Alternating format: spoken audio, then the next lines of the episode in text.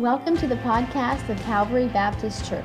We are delighted you have chosen to listen in today. It's our hope the message of Jesus will continue to spread and bear fruit, both in your life and the world around us. For more digital content, feel free to check us out on the web at calvarybcmoultrie.com. And now for today's message.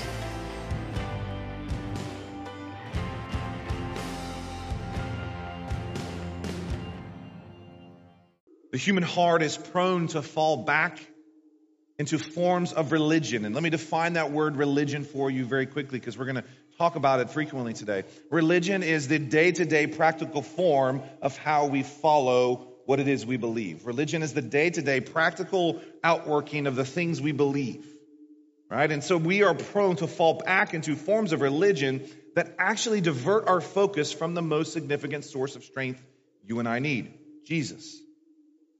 Our hearts are prone to fall back into other forms of religiosity, of making ourselves feel we're moral, we're good, we're strong. And in doing so, we actually are diverting our focus from the source of strength that the Bible calls us to time and time again, Jesus. See, we're often inclined to look for something in the touchable world that can serve to replace him. Maybe that's even why you're sitting here today. You think by you walking into this place, God is going to love you more. This is what I mean by that religious form that sometimes we lean into or we practice sometimes. And it's interesting that as we begin to close the book of Hebrews, that what we see throughout the whole book is being reminded us the whole time. And he's saying here, don't forget about Jesus. The one who's better than the law, the one who's better than Moses, the one who's better than the sacrifices, the one who's better than the Levitical priesthood. It says, and he's closing at the end of his book, and he wants to remind us one more time, don't think after this book about Jesus that you go back into your religious form and forget Jesus. Don't forget Jesus, for he is the only source of strength to obey and to endure. One other big thing I want you to understand today is that you have a wandering heart. You do. Part of the fallen nature of our hearts is that we wander. Our gazes divert to and fro from where they should be. And so today, God's word is going to challenge us to keep our gaze fixed on Christ. We're always looking for strength. Yes, we're always looking for spiritual vitality to endure. But the only place the scriptures say you can find it is in Jesus. So this text kind of breaks itself into three sections. If you look there with me, verses 7 through 8, the first thing we're going to see is that Jesus is the single source for the strength we need. So listen to him and those who preach him. Look there again with me in verses 7 through 8. Remember your leaders, those who spoke to you the word of God. Consider the outcome of their way of life and imitate their faith. Jesus Christ is the same yesterday and today and forever. These leaders mentioned here are probably leaders who have already gone on and are probably more than likely dead at this point. He's calling them to think back to those leaders that they once had, maybe even referencing the apostolic authority and those early church leaders. Regardless, these leaders are no longer among them. And he calls them to do two specific things, right? In this remembrance. What are they to remember? They're to remember the things that they were taught.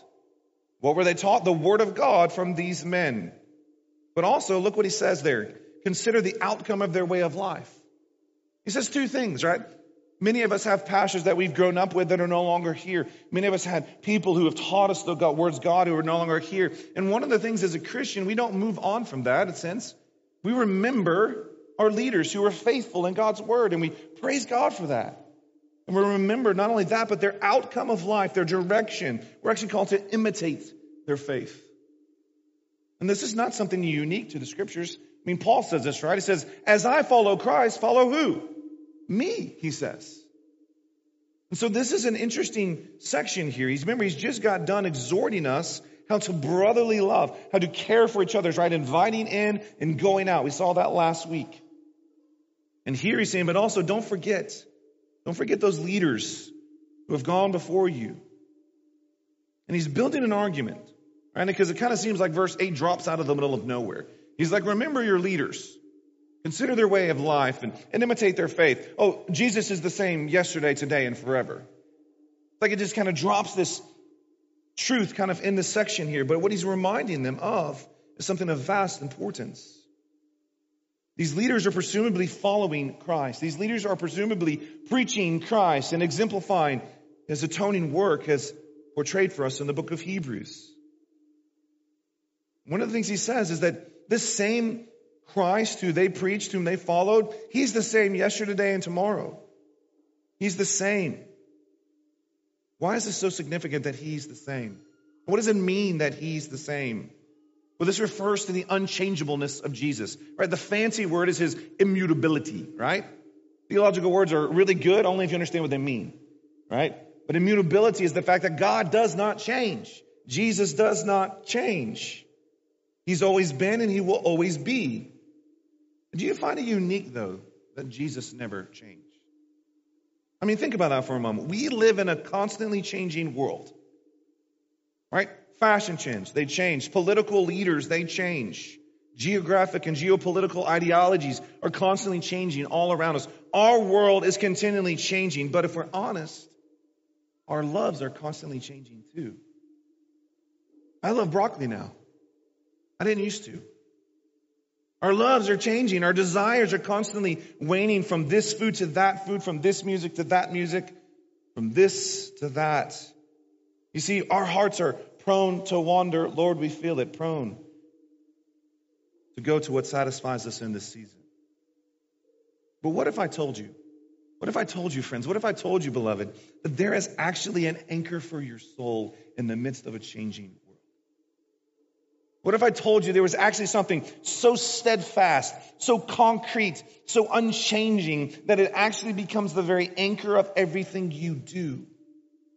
And that's what the author of Hebrews is dropping, this truth of Jesus is the same yesterday, today, and forever into this text. He's reminding us that God is not bound by culture. And God does not change with culture. It's an interesting fact that you think about. Sometimes I think we have to feel like we have to doll up Jesus, or we have to strengthen Jesus up, or we have to do something so that people hear who Jesus is. Like we've got to make him fit what the culture wants. But he's saying, no, this isn't what we do. We just proclaim Jesus as the Bible reveals him to be. We just proclaim Jesus because he's not bound by culture. He remains steadfast. He's not tied to a trend or a fad. He remains unchangeable. He neither grows nor decreases in his ability based on your loves. He's immutable. He's unchanging. I don't know about you, but that's soothing to my weary soul. That's soothing that I don't have to chase after things, because that who captivates my heart is unchanging, constant, good, faithful. When you read a text like this, as you're reading scripture, because remember, hopefully this isn't the only time we have God's word open. But maybe this week, as you go back through and you're thinking on this idea of what verse 8 says, that Jesus is the same yesterday, today, and forever, you begin to think about things like we've learned in Hebrews chapter 2, that he was made like us in every way so that he understands us. Do you realize tomorrow, it could be the worst day of your life, but Jesus still understands you because he's the same yesterday, today, and forever. It could be the best day of your life, but Jesus is still the same yesterday, today, and forever. And he was made like us in every way, so he understands us. But it also says in Hebrews chapter 4 that he's our sympathetic high priest, that we run to, that we draw near to his throne of grace. Like, do you ever have that day where you just feel so dirty, so unclean, so unable that you want to come into the presence of a holy God? You're so afraid that if you offer a word of prayer, he's going to strike you down in that moment. This text is reminding you, he says, no, the same Jesus that purchased you and died and atoned for your sins is the same Jesus you pray to today, tomorrow, and every day. We change. He does not. Therefore, we can continue to come before our sympathetic high priest. Or maybe you begin to think of what Hebrews chapter 10 taught us, that he is the one-time, all-sufficient sacrifice for sin. And if you're like me, there's constantly times in my life where I want to say, well, God, look at what I did, God. Aren't you pleased with me? Oh, God, look what I did. Man, that was a good sermon, wasn't it, God? Josh, you're a go-getter. And this text reminds me that I just have to be faithful to his word and proclaim Jesus, because Jesus is the same yesterday, today, and forever. I don't have to offer up words so that God loves me or deeds so that God loves me. He loves me because of Jesus. And it's always and ever Jesus. One day your circumstances might change. Pastor David and I may no longer be here, or you may move to another city, wherever the Lord is moving your family. But you know what? Jesus is the same Jesus in this pulpit as he is in Albany or New York or in India. I don't have to preach a different Jesus. You don't have to go looking for the new fad Jesus in that town. You just need to go look for where Christ is proclaimed in accordance with his word. Just because you move or leave the country or leave to plant churches or die, it doesn't mean that you're any less safe in the cares of Jesus. Because our primary goal is not to make you look like us, but so that we all look like Jesus. See, Christianity is so much bigger than just Moultrie. Christianity and Christ is so much bigger than just this moment right now. He is transcendent, and he's unchanging. He's big. He's vast. This is the amazing God that we see described for us in Scripture. Christ is in every nook and cranny of our lives. And anything else is actually garbage. If you think about it, that's what Paul says, right? He says, I'm a Hebrew of Hebrews. I'm a Pharisee of all Pharisees, but I consider all this rubbish if I can just know Christ.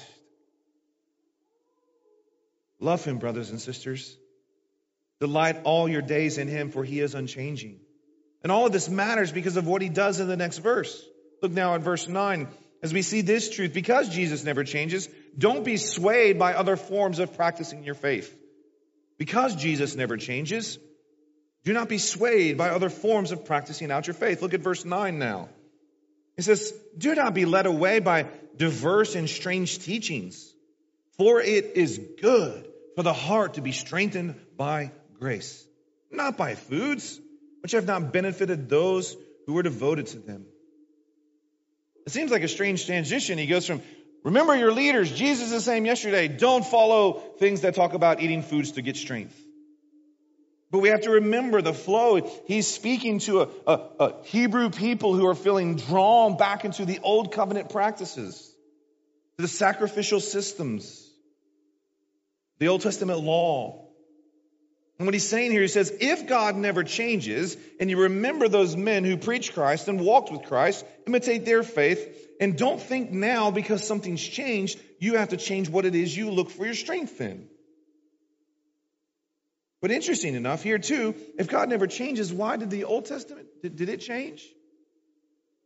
Why is he saying like new covenant instead of old? If God never changes, why do we have an old covenant and a new covenant?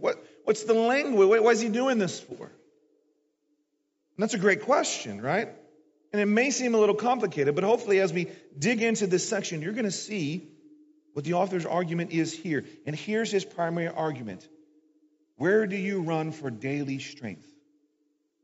Your religious forms or Jesus? Where do you run for your daily strength? Your religious forms or Jesus? And I think primarily the author of Hebrews, when speaking of this food here that he mentions in verse 9, look there again with me, he says, do not be led away by strange and diverse teachings, for it is good for the heart to be strengthened by grace, not by foods. This food he's referring to probably is what he mentioned in Hebrews chapter 9, verses 9 and 10. I'll read them for you. Here's what he says. He says, according to the arrangement and gifts and sacrifices offered that cannot perfect the conscience of the worshiper, speaking of the Old Testament and the sacrificial system, but deal only with food and drink and various washings and regulations for the body imposed until this time of Reformation. He says these things were in the Old Testament because they were preparing God's people and preparing the story of redemption for a key climactic moment, Jesus. Which is what he's been saying, right? Church, as we've been reading the book of Hebrews, it's constantly saying Jesus is greater than, Jesus is better than the temple and sacrifices. He's better than all these things. And primarily what he's doing here is he's speaking, don't go back into those old things. Don't go back into this form of religion that was only a shadow, a shell, pointing to something beautiful. And we need to understand the overarching call of this section is, be strengthened, church. But be strengthened by grace, not by your religiosity. Look there again, back at the text. I mean, we see this very clearly. For it is good for the heart to be strengthened. And I love this word strengthened here. This word implies that it's not a once for all belief in Jesus. Like, I believe in Jesus so that I can go about my day.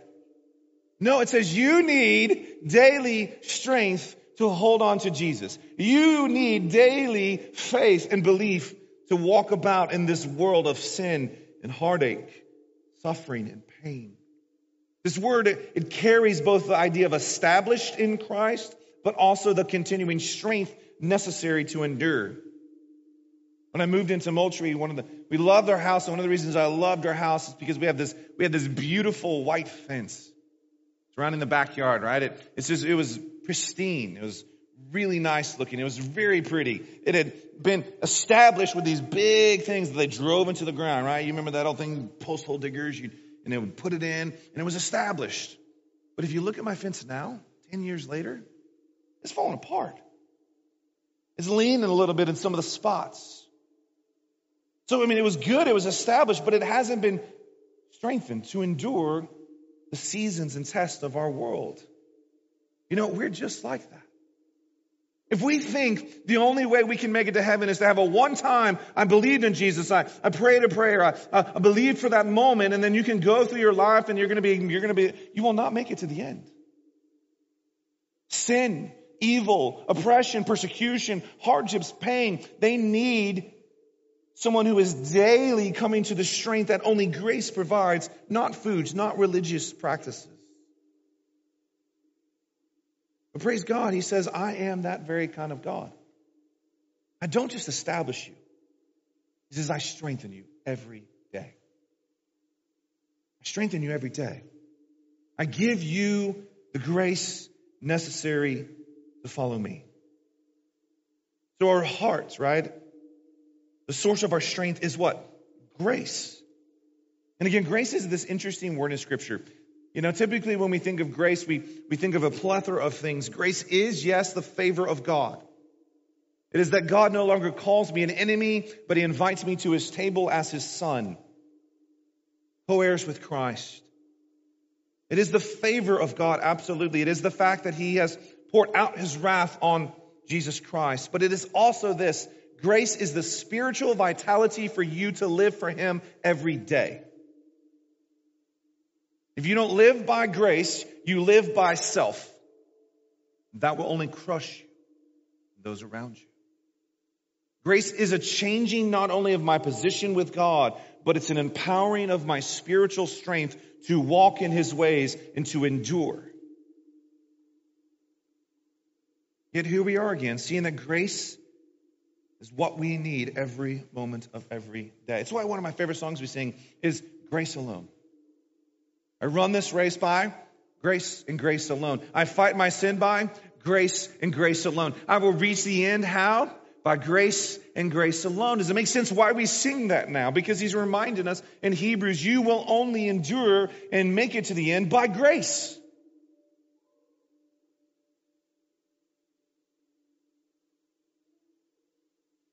It is good for us to come to God by faith, clinging to Christ, clinging to the promises found in Christ. And the author is telling believers that the food and the rituals of the old covenant, they actually never provided grace in this moment for them. Look how he says that. Verse 9. It says, for it is good for the heart to be strengthened by grace, not by foods, which actually never benefited those devoted to them. Ooh. I'm not going to completely untangle that one for us. I'd rather you think on it for a second. I'd love to answer that question later on. Because one of the things I think Hebrews is reminding us of is we have to ask this question. How were the Old Testament people saved? By faith. But did they ever change? Questions like this is we have to let the word kind of shape our hearts and minds and think. And here the clear statement is that this never benefited those who were actually devoted to it. Now, whether we're speaking to the people in this moment or to the people back then, well, we have to think and engage with God's word. The author is reminding us that we need strength. You need strength. How many of you can sit here right now and say, yep, you're absolutely right, Pastor Josh. I need strength for today. The question is, where are you going to? Where are you finding that strength? Teenager, trying to find the strength to grow in your gospel witness, where are you going? Well, I got to learn the new best technique. Those are profitable. There's nothing wrong with learning, ways to communicate the gospel with those around you. But where are you finding the strength? Where do you go, moms, when you find your patience and hope are piled up to your neck with laundry, work, and the details of life? Where are you going for strength to make it through every day, mom? Young adult, when you love that significant other one and you want to demonstrate the beauty of the restoration of Jesus Christ by keeping the marriage bed undefiled, how are you finding strength not to just give in, but wait till that marriage day? Where are you finding that strength? When you feel anxiety is just such at a high and all you want to do is isolate yourself, where are you finding strength, brother? You want to give in to that sin. Worse yet, you do give in. And that guilty heart just begins to press you down, and you know you need cleansing. Where are you going for strength? Every one of us is in a constant need of both being established and strengthened. And the question this text is answering is, where are you going for strength? Well, look what he says with me in verse 10 as we continue to think about the fact that Jesus is the only source of strength. Verse 10. God's word says, we have an altar from which those who serve the tent have no right to eat. Man, this comparison he's drawing here is from the altar. Now, if you're not familiar with the Old Testament, there was a temple that the people of God would bring their sacrifice to. And there was an altar that was there. It was on the outer parts of the inner layer of the temple, right? And they would offer sacrifices there. What he's not saying is that there was an altar right now that Jesus is perpetually being sacrificed on. That's not what he's saying. He's not saying there's an altar in heaven whom Jesus is daily cutting himself so that he can atone for your sins. That's not what he's using. He's using a portrait of where did they run to find strength. They used to run to the altar, the temple. He says here, though, those who continue to run to that altar, continue to run to this religious form, they actually aren't even invited to the table of Christ. Wow.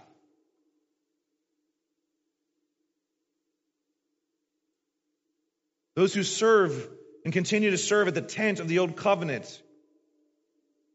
Anyone trying to find their strength to endure through the old covenant, which centers on this temple, is not even welcome at the table of Christ. Wow. Do we see that? I mean, that's what the text is saying, right? He's saying, we have an altar from which those who serve at the temple have no right to eat.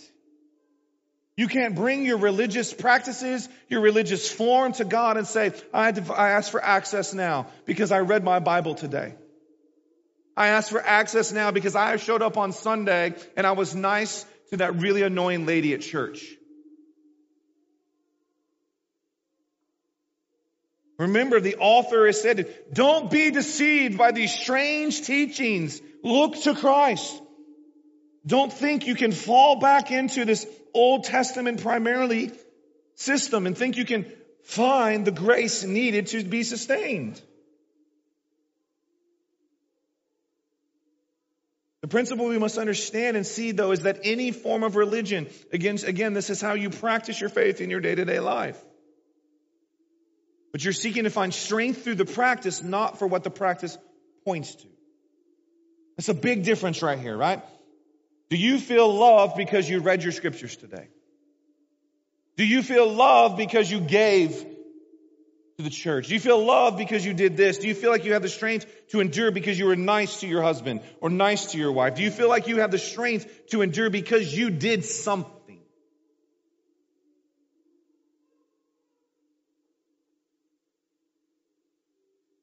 Have you ever noticed, though, that this is the pattern of the Old Testament? It's the pattern of the human heart. Is that we take the kind of the tools that God uses to bring us closer to him, and we begin to worship the tool and not him. I mean, Adam did it with Eve, right? He was given this great helper to come alongside him. And he said, Scripture tells us that he listened to the voice of his wife. Set up to God. I think of the book of Numbers where we studied years ago, right? They were being eaten by these fiery serpents, and not eaten, but bitten by these fiery serpents. And he put up a pole with a bronze serpent on it. It says, if you look to this, you'll be saved. But what happened when the fiery serpents went away? What did they start worshiping? The bronze serpent. Gideon in the book of Judges, right? Did this glorious thing, and he made this ephod to be a testimony that he's kind of judging for the nations. And what did they begin to worship? The ephod. This is the propensity of the human heart. We take the tools that God uses to point us to Jesus, and we start worshiping the tools. Thinking that's where we find our strength. Thinking that's where I can find the ability to go on. And the author of Hebrews is saying, don't be deceived by false teaching or your own heart that sometimes draws you away. What's interesting is that these tools often make us feel better for a moment, but then leave us empty. Let me give you a few examples of what I mean by that. Dads, suppose you're trying to disciple your kids, but you're doing so from a very well of godliness that is dry yourself. All right, it feels right. It feels right that you're leading your family. You're teaching them God's word. You're calling them to obey. You read the scriptures with them. You pray with them daily. However, you never mention Jesus. You're always like, don't lie. Be honest. Those are all good things. But if Jesus isn't mentioned, all you're making is legalists. You're not making followers of Christ. And you yourself feel empty, right? You aren't imparting into them Jesus. Yes, the law is necessary for us to see Jesus, and it's necessary so that we flourish in the world. But the law with no Christ only makes moral people who think they have enough on their own. Dads, point your kids to Jesus. Talk to them about Jesus. Yes, teach them the ways of God, but help them understand you can't do it on your own. You need a Savior. You'll never be strong enough on your own. But that's why God sent his son.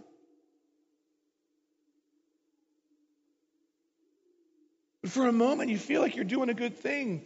And so they leave your home, and they're just legalists. They're not Jesus followers. Careful.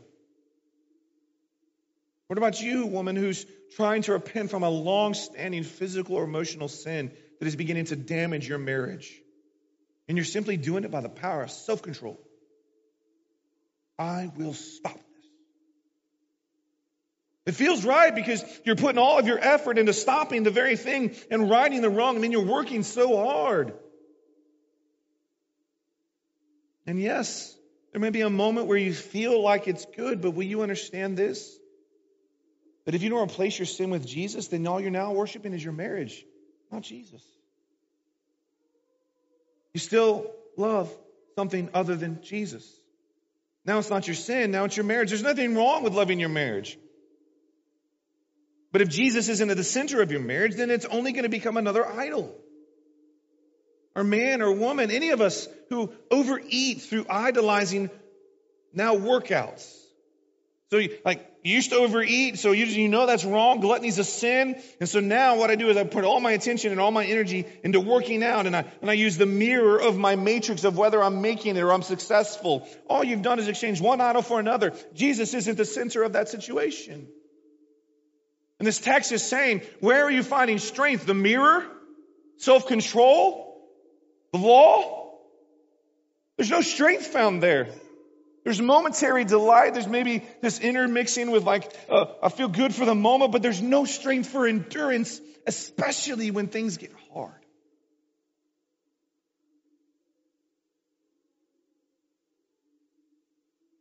So why is Jesus better? That's why the whole book of Hebrews has been written, brothers, sisters, friends, beloved. The book of Hebrews has been telling us Jesus is better because he is the substance of the shadow of the Old Testament.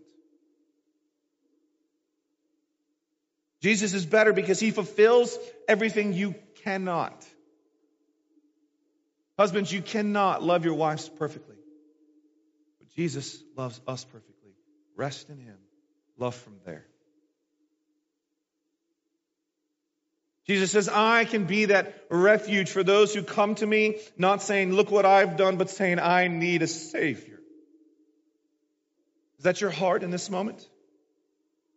Are you looking for a refuge in the midst of a changing world? Then look to Jesus and nowhere else. But where can we find him? And that's what's interesting about this text. Where can we find him? Look there back with me at verse 11 now. So he's building this argument of that Jesus is the only place of strength for our hearts and grace that we need. And he uses this beautiful portrait for us in verses 11 and 12. Look at those with me. He says, for the bodies of those animals whose blood is brought into the holy places by the high priest as a sacrifice for sins are burned outside the camp. Now, again, if you're not familiar with the Old Testament, let me explain what he's more than likely referring to the Day of Atonement here. If you read the book of Leviticus, there was multiple types of sacrifices. Some of them you would eat. Right? There was typically God, I'm sorry sacrifices and thank you God sacrifices. If they were thank you God sacrifices, you would actually eat of some of that meat. But for those that were God, I'm sorry,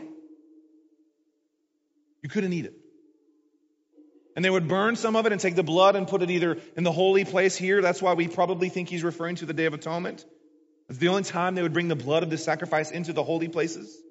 But what's interesting is they would take the kind of leftovers, the entrails and the stuff that was filthy and unclean, and they would take it outside the camp and burn it outside the camp. And what you need to realize when you hear outside the camp, what do you need to think of? Unclean, separated, away from, right? When we were at the book of Numbers, that's what it taught us. It taught us that we draw into the center of the camp. Those who are either through leprosy or disease or sins were cast outside the camp. Outside of Jerusalem is where you burned the trash, where all the refuse would go, where you would take this animal, this fleshly body that was to be burned outside the camp. And it says that's where they went. But look what verse 12 says. It says, but Jesus, where did he suffer? Outside the city. Why did he do that?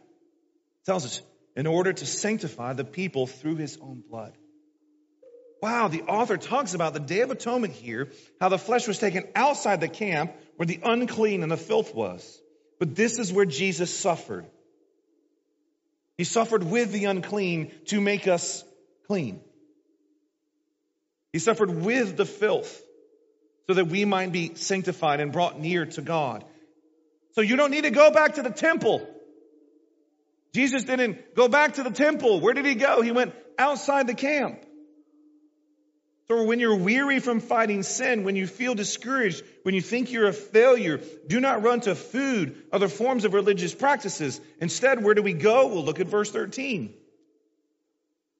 Verse 12. So Jesus also suffered outside the camp in order to sanctify the people through his own blood. Therefore, let us go to him. Where? Outside the camp.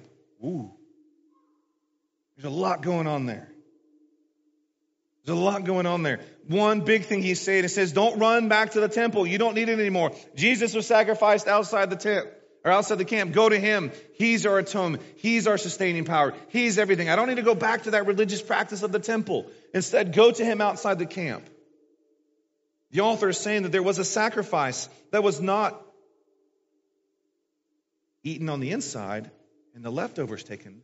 We go outside and we now eat of Christ. We feast on what he's accomplished. The author's reminding us that we go outside. We go outside to Christ. And it says some specific things there. Look what he says in verse 13. Therefore, let us go to him outside the camp and bear the reproach he endured. The primary call of following Jesus is to go outside the camp. To stop following your religious practices, the things you can do. Now, these things are not bad. Do not hear me say, oh, sweet, pastor says I don't have to come to church anymore. I don't have to read my Bible. That's not what we're saying. But don't think that the strength you find to be sustained in life is found in those things. Ever and only Jesus. Jesus is my all in all. Jesus is all things.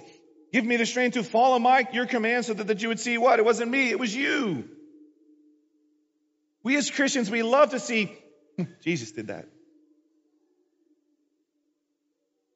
Jesus did that. We celebrate that Jesus is the one who sustains us, and we go to him outside the camp. And again, look at verse 14. It says, for the reason we can is because we don't have a lasting city. We seek a city that is to come. Again, referring and reminding us of Zion here. Brothers and sisters, the grace is located in the most unlikely of places. It's found in a suffering Savior. It's like we want to follow someone who's like got it all together and like this big, proud, rules the world. Jesus says, follow me, but I died. Guess what you have to do to follow me? Die to yourself. Pick up your cross. Follow me. See, we don't come to Jesus to have our dreams fulfilled. We don't come to Jesus to make a better way for our kids. We come to Jesus outside the camp, and we willingly bear the reproach he says that we should bear. This means as God's people, we do not seek comfort, security. We don't, Jesus, I want to be comfortable. I want to be secure, so I'm going to go to you. He says, if you're coming to me, you're coming to die. You're coming to share in my reproach, my suffering, which is one of the themes we've been seeing in the book of Hebrews. What this really means is that we begin to look for those in need. We begin to delight to serve as God's people, which is what he says in these closing verses. So look there with me in verses 15 and 16 and 17. As we see, if Jesus is the great supplier, we live with great joy, with charitable works, and with a willful submission. Through him, then, let us continually offer up a sacrifice. Oh, we hear the word sacrifice again this time. But pay attention. Who's the sacrifice? You're not talking about Jesus this time. Who's the sacrifice? You're a follower of Jesus. You go, I am. I become the sacrifice. Much like Paul says, right? Chapter 12 of the book of Romans, he says, therefore, based on all these mercies, let us live a life of living sacrifice. You become the sacrifice, church. And this isn't like, oh man, I get to become the sacrifice. This is like, I get to become the sacrifice.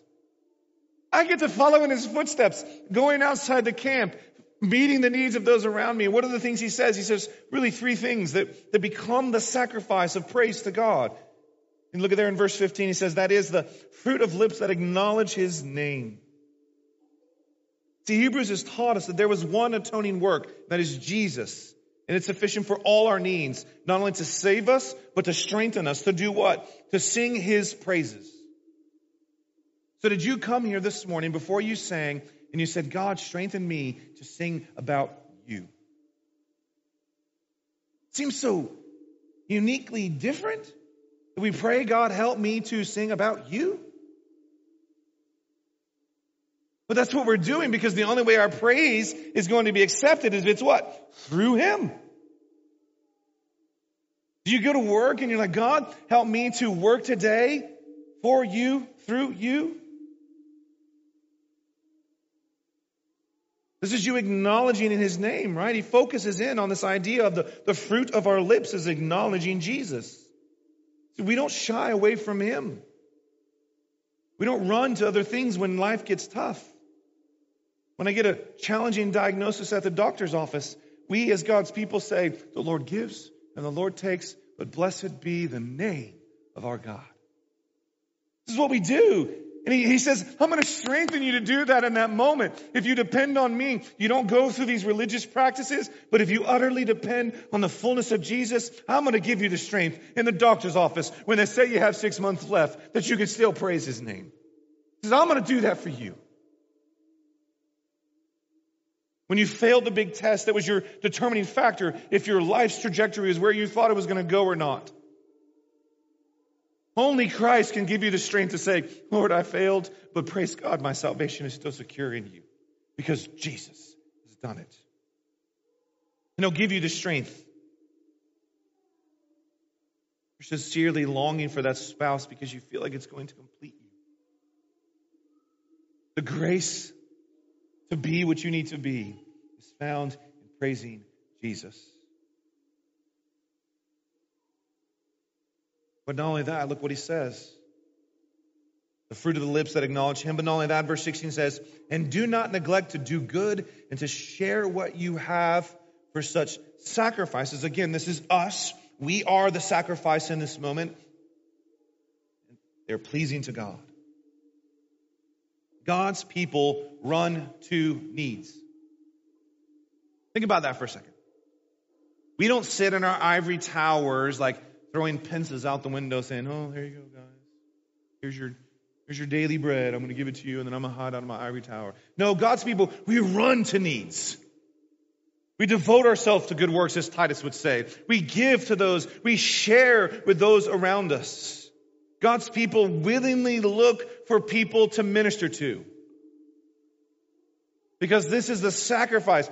God didn't say, well, once you get clean enough, then I'll come to you. No, he says, I'm coming down to you. We likewise go outside the city to the underprivileged, to the needy. And we say, what can we do to help? How can we minister to you? How can we point you to Christ?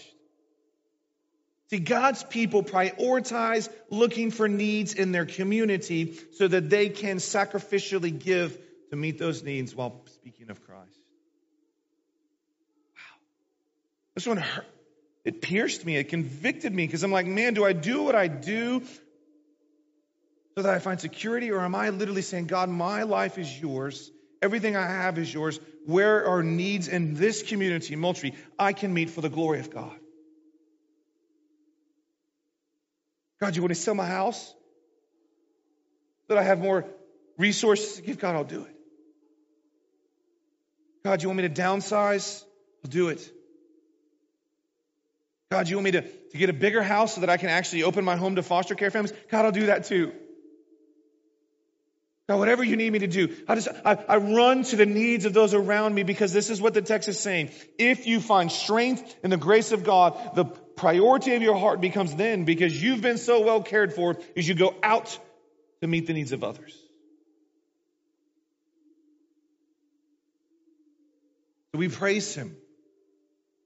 We do good works and we share with those around us. But did you notice the last one? This is one of those weird texts. You're like, is a preacher preaching about submitting to the preacher? But look at it with me. I mean, it's very clear in the scriptures. Look what it says. We're going to actually spend a lot more time on this next week. But it connects with this section because he started with what? Leaders. Remember those who were before, who have now gone. Jesus is the same. And also be willingly obeying. And the word submission is here. He says, submit to them now. But let's look at it really quickly together. And then we'll spend a lot more time on it next week as we kind of really dig in. Verse 17, it says, obey your leaders and submit to them. And here's what I want you to see. The call is twofold for you, the congregation, right? As I obey and submit to Christ, as Pastor David obeys and submits to Christ, and any other elder whom the church would... God raises up in our church, we obey and we submit to. This doesn't mean whatever we say goes. Not what the text is saying. Because remember, the leaders from before, they preached Jesus. And hopefully the leaders you have now are preaching who? Jesus. And they're walking like who? Jesus. And if you have a preacher or a leader in your church who's preaching Jesus and walking as an exemplary faith before you, your call is to obey and submit to them. But here's the reason why. Look for it. It says, for they are keeping watch over your souls.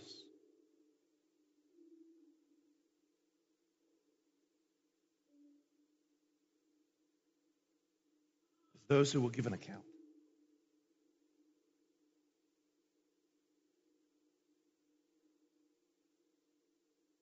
There is no greater privilege I have and to look over God's people as an under shepherd, the great shepherd. I plead in this moment that you would constantly be praying for David. As the Lord calls his people unto himself, as he builds his church, the care of God's people grows heavier sense What he's connecting is he's connecting. You've got these leaders who do what? They love you and are caring for your soul. They have such desires that you see Christ as his fullness, that you believe in Christ as his fullness, that you taste and you're satisfied with Jesus. And so willingly obey to them. And look what he says as he closes. We're going to come back to this text. But let them do so with joy, not with groaning. For that actually would be no advantage to you.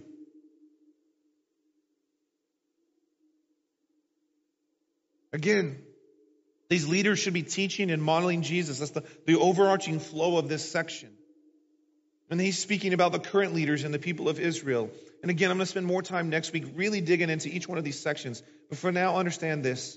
We as elders, we get the privilege of caring for your souls. So when I ask you tough questions, it's not because I hate you. I want to shame you. It's because I want to point you to Jesus. When I ask you tough questions, it's not because I want you to feel like you don't muster up to what you need. I want you to see the fullness of Jesus. Together we can, with joy, feast on Jesus. That's what the text is reminding us. That Jesus is everything we need. That he's sufficient for all our struggles. But the question is, church, the question is this. What religious practices are you using to find strength instead of Jesus?